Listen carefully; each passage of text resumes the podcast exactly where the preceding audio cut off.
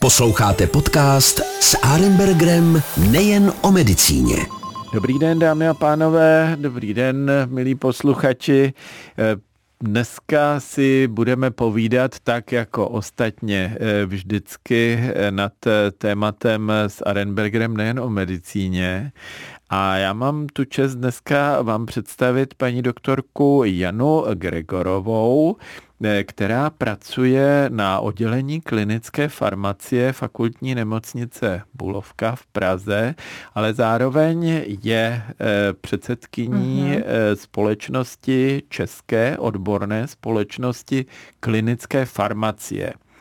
Eh, je původem doktorka farmacie, čili člověk by řekl lékárnice, ale tak to určitě není, mm. ale studovala eh, ne medicínu, ale farmaceutickou fakultu. Je to tak asi, nebo mm, dokonce? Není. Není, tak já ji nechám povídat, to bude není, nejlepší. Já jsem čistý farmaceut, takže mm. mám vystudovanou farmaceutickou fakultu a o to se pak všechno odvíjelo a nechtěla jsem být lékárnicí.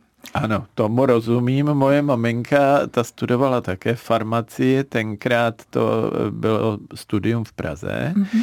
po válce a e, také dělala ze začátku lékárnici, ale pak si udělala nějakou alergii na ty různé mm. prášky v oficíně a nakonec se stala takzvanou ústavní lékárnicí. Mm-hmm. Dneska ústavní si každý myslí, že je to nějaká ústavní mm. stížnost nebo tak, ale tohle to bylo ústavní ve smyslu Eh, zdravotní mm-hmm. ústav, tedy nemocnice a pracovala na Karláku ve fakultní nemocnici 2 jako vlastně organizátor eh, té lékové části. V té době to byla velmi významná pozice, protože léky prakticky nebyly a pokud se jednalo o léky z dovozu, tak se museli každý rok pečlivě naplánovat. Já sám vím, že pro kožní se tenkrát naplánovalo asi 10 krabiček mm-hmm, kortikoidu na celý rok, eh, který dneska dáme třeba i během toho roku jednomu pacientovi, tak tenkrát jsme to dávali jako takový skutečně dáreček na ty nejtěžší případy. A všechno tohle to muselo být naplánováno dopředu, takže jste přesně museli vědět, jaká skladba toho, ten příští rok pacientů vám přijde a podle toho to udělat. A pak Eh, maminka také pracovala v komisi účelné farmakoterapie, eh, které, myslím, na některých pracovištích i přetrvávají dodnes a to byla taková spolupráce vlastně toho farmaceuta s lékaři a eh, radila jim, jak mm-hmm. kde mají co používat tak účelně. Hodně se mluví třeba o antibioticích, která se někdy zneužívají, ale i některé jiné léky. Ale já nebudu dlouho povídat a nechám slovo na úvod Eh, paní doktorce Gregorové, která nám řekne, jak vlastně ta klinická farmacie funguje dneska. Už to asi není ten úředník eh, na ředitelství, není. ale je to někdo, kdo chodí mezi pacienty, kdo mm-hmm. chodí na vizity a eh, kdo vlastně těm lékařům dává cené rady v tom, aby léčili kvalitně. Je to přesně tak, jak říkáte.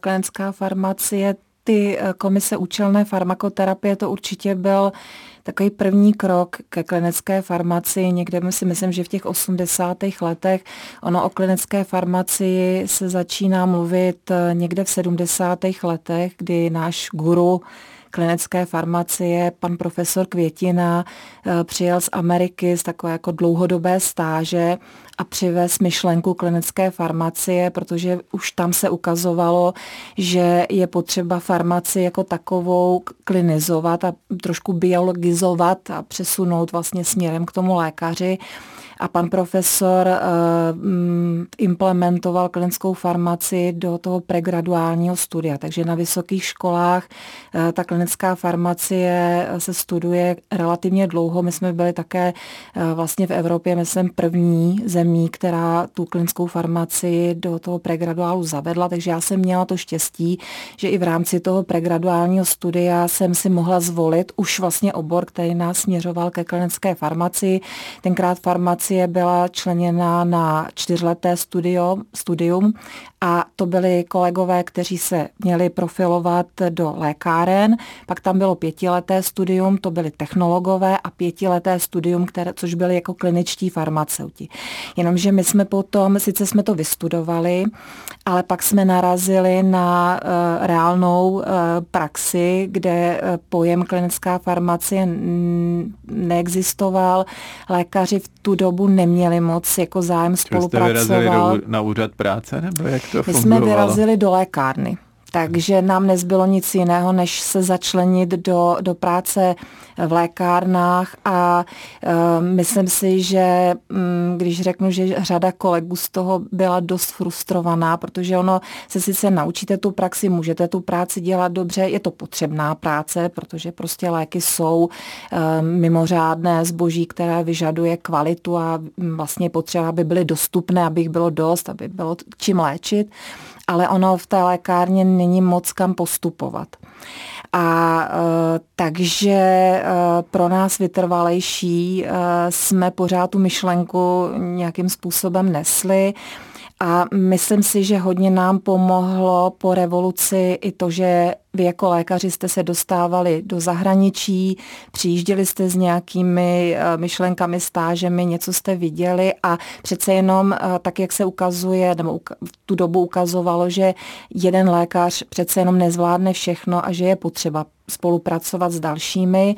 A já jsem měla štěstí, že eh, v roce 2000, myslím 5-6, přijeli naši onkologové ze stáže z Kanady a v tu dobu se začalo mluvit o interakcích, interakcích mezi tamoxifenem, což je léčivo, které užívají ženy s karcinomem prsu a o e, antidepresivech, jako je citalopram a to se dostávalo tenkrát na trh a mluvilo se o interakcích a naši onkologové přijeli právě z Kanady. A co to vlastně dělá pro naše posluchače? Uh, s ní, tam v, ten, v tom konkrétním případě ta antidepresiva snižovala účinek toho té onkologické medikace, když to řeknu takhle mm-hmm. jakoby jednoduše, to, to vlastně takže nechceme, význam že, přesně to vymazalo tak. ten příznivý přes, účinek toho jednoho léku přesně nějakým tak. jiným lékem. A tenkrát přijela paní uh, primářka z onkologie a co s tím budeme dělat, jak to budeme sledovat, jak to budeme řešit. No a chtěla farmakologa, což je lékařské povolání, to jsou vlastně kolegové z medicíny, jenomže těch farmakologů u nás bylo a je stále málo a přece jenom pro vás jako lékaře ta farmakologie není úplně tak zajímavá. Vy máte plejádu oborů, který si můžete vybrat tak eh, jsme ten, nebo jsem se nabídla já tenkrát, že prostě se do toho nějakým způsobem pustím. A vy jste byla v ústavní lékárně? Já jsem byla době. v ústavní mhm. lékárně, uh-huh. přišli jsme tenkrát před prázdninama, já jsem si říkala, no onkologie je takový těžký obor, tam to mě se jako, mm, to bude těžký, to se prostě přes prázdniny naučím. A paní primářka, my jsme přišli v pátek a říkala, tak v pondělí přijďte na vizitu, no jsem si říkala, no to jsem si říkala, No přes prázdniny se to nenaučím, přes víkend už se to vůbec nenaučím, ale šla jsem tam. Nevěděla jsem nic, nic, nic, nerozuměla jsem na té vizitě ani slovo, když to tak jako nevěděla jsem. Já jsem si myslela, že radioterapie je dávno překonaná, jako to prostě fakt bylo to zoufalý ale uh, pustila jsem se do toho, paní primářka mi umožnila vlastně přístup uh, na vizity, ale i potom na oddělení k pacientům. I třeba po práci jsem tam chodila vlastně každý den, takže jsem tam začínala třeba ve čtyři hodiny, odpoledne jsem si vzala dekurzy a jela jsem. No a uh, tři roky jsem tam takhle jako vlastně na černo pracovala, ale za tu dobu se nám podařilo vytvořit právě systém té práce a zjistila jsem, že nemůžu čekat, až lékař si řekne o to konzílium, že musíme my proaktivně si ty pacienty podle nás vlastně nějakým způsobem diagnostikovat, rozvrstvit podle rizika směrem k té farmakoterapii. Musím rozumět lékaři a, on, a musím s ním i umět mluvit, aby on to chápal, co mu já říkám a naopak. Takže ta komunikace je nesmírně důležitá. No a to bylo eh, v roce 2009, pak teprve jsem udělala atestaci z klinické farmacie, protože my máme také specializační vzdělávání. No a v roce 2010 eh, v lednu vzniklo na Bulovce první oddělení klinické farmacie samostatné, které není součástí lékárny a v květnu vzniklo na Homolce. A takhle se to rozjelo. Kolik vás je v týmu, který vlastně pokrývá třeba jednu nemocnici? Já mám teď u sebe sedm kolegů, dvě dlouhodobé stáže, vlastně něco jako rezidentury, když by se to řeklo, ale mm, řekla bych, že pro to, abych, jak si to představujeme, do toho optimálního eh, stavu, tak by jsem možná třeba takových ještě šest eh, lidí uh, uživila a měli by co dělat. To je obrovský tým, já si dovedu představit, že v, na Bulovce je nějakých 2-3 tisíce zaměstnanců mm-hmm a k tomu teda takováto skupina, která je úzce specializovaná. Mm-hmm. Jak vlastně probíhá ten váš běžný den? Vy ráno se probudíte a víte, že půjdete v 8 hodin nebo v mm-hmm. 7 hodin někam na vizitu, mm-hmm. tam si prostudujete dokumentaci nebo možná už den předem mm-hmm. a řeknete, tuhle to dáváte blbě, to nemůžete, proč jste tady dali 4 ml, když by měl dostat jenom dva. Eh, běží to takhle, nebo jak to je? V podstatě ano, my máme eh, rozděleno, když už vemu jako zkušenější kolegy, ty, kteří teď už přichází, tak už je nikam samotný nepustíme, potřebují klinickou praxi, stejně jako je to u vás. Ale vlastně ano, my máme tu nemocnici rozdělenou uh, každý má na starosti nějaká oddělení, takže já třeba konkrétně mám na starosti tu onkologii, tam mi zůstala, ty, to je moje taky srdcová záležitost a áro. Takže vlastně intenzivní péče, přece já jsem trošku tak jako e, techničtěji taky laděná a chemicky, takže vlastně kontinuální e, dialýzy, aby jsme to řekli pro posluchače, e, a tak dále. Takže já mám ty, to jsou jako moji pacienti a mm, nebude to možná znít, aby to neznělo na bubře, ale, ty, ale to jsou moji pacienti, kteří ležejí na těchto těch odděleních, takže já je znám, takže vlastně já si každý den udělám ty pacienty, kteří jsou přijímaní, si je prostuduju dokumentaci, vlastně příjmový zprávy a tak dále, takže já vlastně už na tu vizitu jdu připravená. Samozřejmě ty pacienty, kteří vlastně tam leží, tak jak je mám rozdělené podle rizika, tak si je podle toho také už pak jako sleduju, ověřují se ty plány a e, pak jdu na vizitu. A tam vlastně slyším, co říká lékař, já k tomu něco říkám, jdeme na vizitu, jdeme za pacientama, já vlastně si určuju třeba, co potřebuji ještě od toho pacienta eh, vlastně vědět, takže takhle se pracuje a jiný kolega má na starosti internu, eh, někdo má na starosti třeba infekci, ale je pravda, že nepokrýváme úplně všechno jako oddělení. Tam, kam už nestačíme tím počtem, tak eh, lékaři mají možnost vlastně konziliárního eh, vlastně využití těch služeb, to znamená, musí si zavolat, ale jakmile udělal, pokud s náma a mají s náma jako dobrou zkušenost, tak eh, volají a chtějí nás tam mít vedle sebe prakticky takhle jako kontinuálně.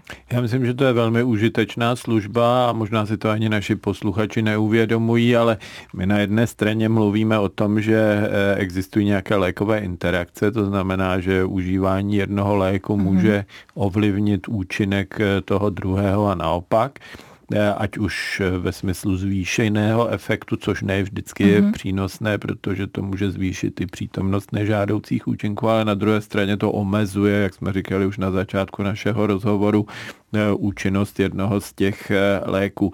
Ale druhá věc je, a to je také vaše parketa, eh, že některý lék může vyvolávat někdy známé, někdy méně uh-huh. známé nežádoucí účinky, které je potřeba včas podchytit, aby se s tím lékem dalo pokračovat, nebo aby se včas přešlo na nějaký jiný typ léčby, nebo se léčba doplnila uh-huh. nějakými dalšími postupy. Teď konkrétně mluvím třeba o moderní imunoterapii uh-huh. v té vaší oblasti, ať už je to onkologie, řekněme klinická jako taková, nebo onkologie mm-hmm. v těch jednotlivých oborech, třeba v dermatovenerologii, kde léčíme eh, kožní nádory eh, v pokročilém stádiu eh, melanom, bazaliom, mm-hmm. spinaliom, některými moderními léky a s takovými nežádoucími příhodami té imuno terapie, uh-huh. čili ty immune-related adverse events, čili imunitně podmíněné nežádoucí příhody. S těmi jsme se dřív nesetkávali a dokonce ani kolegové, kteří je mají řešit. Takové ty záněty, eh, třeba podvězku mozkového, zánět eh, štítné žlázy, které jsou mhm. řešitelné uh-huh. i třeba substitucí, ale eh, i takové komplikace, jako jsou třeba záněty ve střevech, ano. které jsou i život ohrožující. Čili to jsou i věci, které také společně s těmi onkology řešíte? Řešíme, mm, teď právě koukáme na to, co to jsou za vlastně nežádoucí účinky.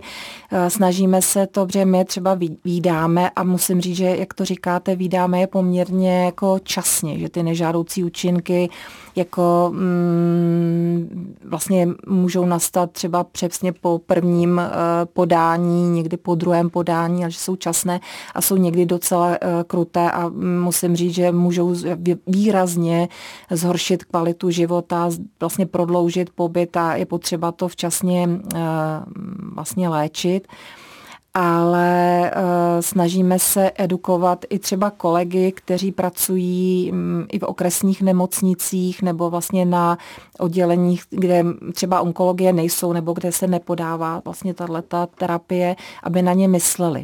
Protože ono přesně to, ono se to manifestuje přesně jako kronová choroba, manifestuje se to přesně jako myokarditidy, záněty ledvin a tak dále. A je vždycky právě důležité, aby ty kolegové šli třeba do té anamnézy a neřekli si, no tak to je onkologický pacient, ten dostává jenom nějakou prostě léčbu, která uh, tu imunitu potlačuje, ale on může dostávat že jo, léčiva, která naopak tu imunitu výrazně uh, zvyšují a projevuje se to takhle, je potřeba to i v té diferenciální diagnostice potom nějakým způsobem mít pojmutý. Já myslím, že i třeba praktičtí lékaři nebo třeba lékaři v léčebnách pro dlouhodobě nemocné a tak už dneska se také postupně seznamují s tím, že e, umíme vyvolat e, změny, které vypadají naprosto banálně a konkrétně třeba mám e, pacienta, který před několika mm-hmm. lety měl nasazenou imunoterapii při maligním melanomu a začal mít ty charakteristické průjmy, hmm. které souvisejí s eh, autoimunním zánětem ve střevech a pochopitelně tam je život zachraňující léčba na začátku kortikoidy, možná i nějaká biologika, ano. Eh, která se podávají a hlavně je potřeba to dávat dál a oni mu tenkrát ty kortikoidy hmm. vysadili s eh, vysvětlením přeci nějaký eh, přechytračilej dermatolog nám nebude radit, jak máme léčit hmm. průjem a přeci na to nebudeme dávat Přesně. systémově kortikoidy. Ano.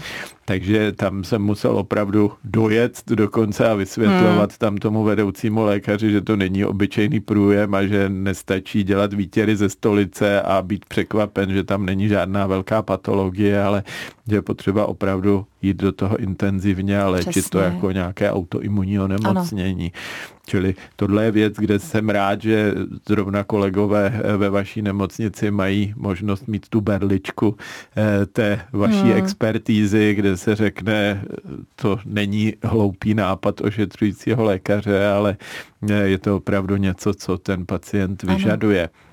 Čili vy, když proběhnete tu vizitu, eh, tak eh, si sednete třeba s tím mm-hmm. týmem těch kolegů a řeknete, tohle bychom třeba vyladili nějak jinak, nebo existuje třeba i jiná terapeutická možnost, nebo nasazení toho léku necháváte plně na tom lékaři? Ne, já myslím si, že, a to asi mi potvrdíte, myslím si, že je to pak takový jako dialog, takže mm, je to návrh když si myslíme, že by tam mělo být něco jiného, třeba i máme teda, a já nejsem expert na klinickou farmaci v dermatologii, ale máme kolegu, kolegyni, která chodí i vlastně u nás na kožní kliniku a um, ta terapie se pak přizpůsobuje i se navrhuje k tomu danému pacientovi, protože jsou pacienti, kteří zase mají třeba eh, i v těch prvních liních takovou tu terapii klasickou v uvozovkách, jako, která třeba má taky nežádoucí účinky, ale nemůže se podat, protože třeba pacient má špatné ledviny, má takové a takové prostě eliminační prostě funkce jater a tak dále. Takže tam pak už se dá, že řekneme, že se nedá dát tohle ale můžeme navrhnout tohle, ten lékař s tím buď souhlasí nebo nesouhlasí a mm, nebo mm, vlastně i tato expertíza někdy slouží i vlastně třeba i pro ty pojišťovny jakoby podklad k tomu, že ten pacient třeba, já teď řeknu metotrexát, nemůže proto a proto a proto. Ano. Jo. To je výborný, to je naprosto super. Chtěl jsem se i zeptat, dneska pořád se diskutuje, že není dostatek antibiotik, mm-hmm. nebo naopak, že se antibiotika dávají eh, ve zbytečně eh, velké míře, mm-hmm. třeba na virová onemocnění, nebo dokonce, eh, že třeba se dávají zbytečně vzácná antibiotika, přitom velmi dobrou službu by udělala, mm-hmm. udělal třeba obyčejný v úvozovkách penicilín, mm-hmm. který má minimum nežádoucích účinků. Antibiotické středisko jako takové patří taky pod vás, nebo je to naprosto samostatná mikrobiologická záležitost, kde eh, antibiotika si řeší někdo úplně jiný a vy maximálně si uděláte nějakou schůzku u kávy a řeknete si, tohle už nedělejte, protože hmm. nám to dělá to či ono. Tohle je výborná otázka. Antibiotika, já myslím, že Česká republika zase byla velmi pokroková a máme, nebo byla antibiotická střediska, máme antibiotická střediska a antibiotická střediska rozhodně budou. A je to určitě doména mikrobiologů v tom pohledu jako takovém. Myslím si, že jsme měli uh, řadu mikrobiologů, kteří právě chápali, že nemůže existovat jenom plotná, kde jsou prostě bakterie, antibiotika, ale že je dobrá i klinizace těch mikrobiologů. Je potřeba, aby vlastně na těch odděleních také byli, pokud chtějí rozhodovat a vlastně účastnit se té terapie antibiotické. Pak myslím si, že se to tak jako eh, ne všem asi mikrobiologům se do té kliniky chtělo. Ono je to těžké někdy mluvit s vámi aby, a nějak se shodnout na něčem. Je to jo. těžké, ano, přesně tak, co mi to do toho, jak to řík, co mi do toho, kdo má mluvit. Ale takže si myslím, že postupně ty mikrobiologové dost jako se stáhly zpátky do těch laboratoří, ale jak se to všechno jako vrací zpátky už na nějaký vyšší úrovni, tak on s tomu teď říká vlastně AMS týmy a stewardship antibiotický a různě tak, ale je to uh, vlastně kombinace um, tým, který je tvořen mikrobiologem, je tvořen infektologem v ideálním případě. Myslím si, že ten infektolog tam patří, protože on má zas opravdu jiný pohled na, na infekční choroby a patří tam klinický mm, farmaceut. Ono v tom širším tam pak patří epidemiolog, i ten lékárník a tak dále. Takže se teď budují takovéhle jakoby širší jakoby týmy. Eh, my to budujeme u nás taky. A protože je u nás že, infekce obrovská, je u nás jako výborná mikrobiologie a on každý člen v tom týmu zase i v tomhle má tu svoji vlastně roli a e, samozřejmě učíme se navzájem, takže ono potom i ten mikrobiolog pak už v některých těch dávkováních si ví, stejně tak jako my už víme, co třeba je správně u těch komunitních pneumoní, aby jsme nevyužívali zácná antibiotika ale eh, je to takhle jako um, vlastně vytvořené a je to tak správně a k té racionální antibiotické politice tohle všechno patří proto, abychom si ta antibiotika zachovali do budoucna. A ta naše role toho klinického farmaceuta tam je uh, významně v dávkování antibiotik, protože přesně eh, máme pacienty, kteří mají zase vlastně špatné ledviny, špatná játra, ale ono i třeba špatné srdce, takže srdce pak nepumpuje tu krev tak, jak by mělo že, do, do těch eliminačních eh, vylučovacích orgánů a máme Dřív se těžko hledal dializovaný pacient, teď je to standardní součást všech standardních odděleních u nás té intenzivní péči. Dřív, když se vytáhla vlastně kontinuální dialýza, tak to byla oslava. Teď vlastně třeba z těch deseti, čtyři jsou na eliminaci a plus ještě jsou vlastně eh, ty náhrady eh, toho okysličování, jak s covidem se dostalo do té klinické praxe, to takzvané ECMO a eh, to všechno mění vlastně, na to nám nestačí tabulka, takže potřebujeme dávkovat konkrétně. Si tabletku a on mám to někdo z toho těla vypustí, než to začne účinkovat. Přesně jo? tak. Takže je potřeba to promyslet. A proto vlastně pro nás a to, co si myslím, že je součástí té naší práce je, jsou plazmatické koncentrace. Genetika samozřejmě a plazmatické koncentrace. Čili kolik vlastně reálně z toho, co se tak. sní nebo pustí do pacienta, tam tak zbyde. tam zůstane a, a má účinnou hladinu. Přesně mhm. tak a musím říct, že, protože uh, vy máte uh, řadu možností, jak si něco ověřit. Je EKG, že? takže vidíte, jak pracuje, je tam CT, je tam rengen, je tam tohle, tohle ale my prostě potřebujeme plazmatický koncentrace. Tak to je asi slovo na závěr, naprosto super, děkuji moc. Naším dnešním hostem byla paní doktorka Jana Gregorová, která pracuje na oddělení klinické farmacie fakultní nemocnice Bulovka v Praze 8 a zároveň je eh, předsedkyní České odborné společnosti klinické farmacie. Já jsem moc rád, eh, paní doktorko, že jste byla dneska s námi a já doufám, že i pro pacienty jsme otevřeli otevřeli oblast, kterou se člověk asi možná primárně vůbec v, me- v nemocnici eh, nebo ve zdravotnictví nesetká nebo ji tam neočekává, mm. ale jak jsme si dneska řekli, tak je to významný prvek eh, léčby a bezpečí vlastně pro pacienta a účinnosti léčby na druhé straně. Takže ještě jednou děkuji a přeji hezký den. Děkuji za pozvání. Naschledanou. Naschledanou. S Arembergrem nejen o medicíně.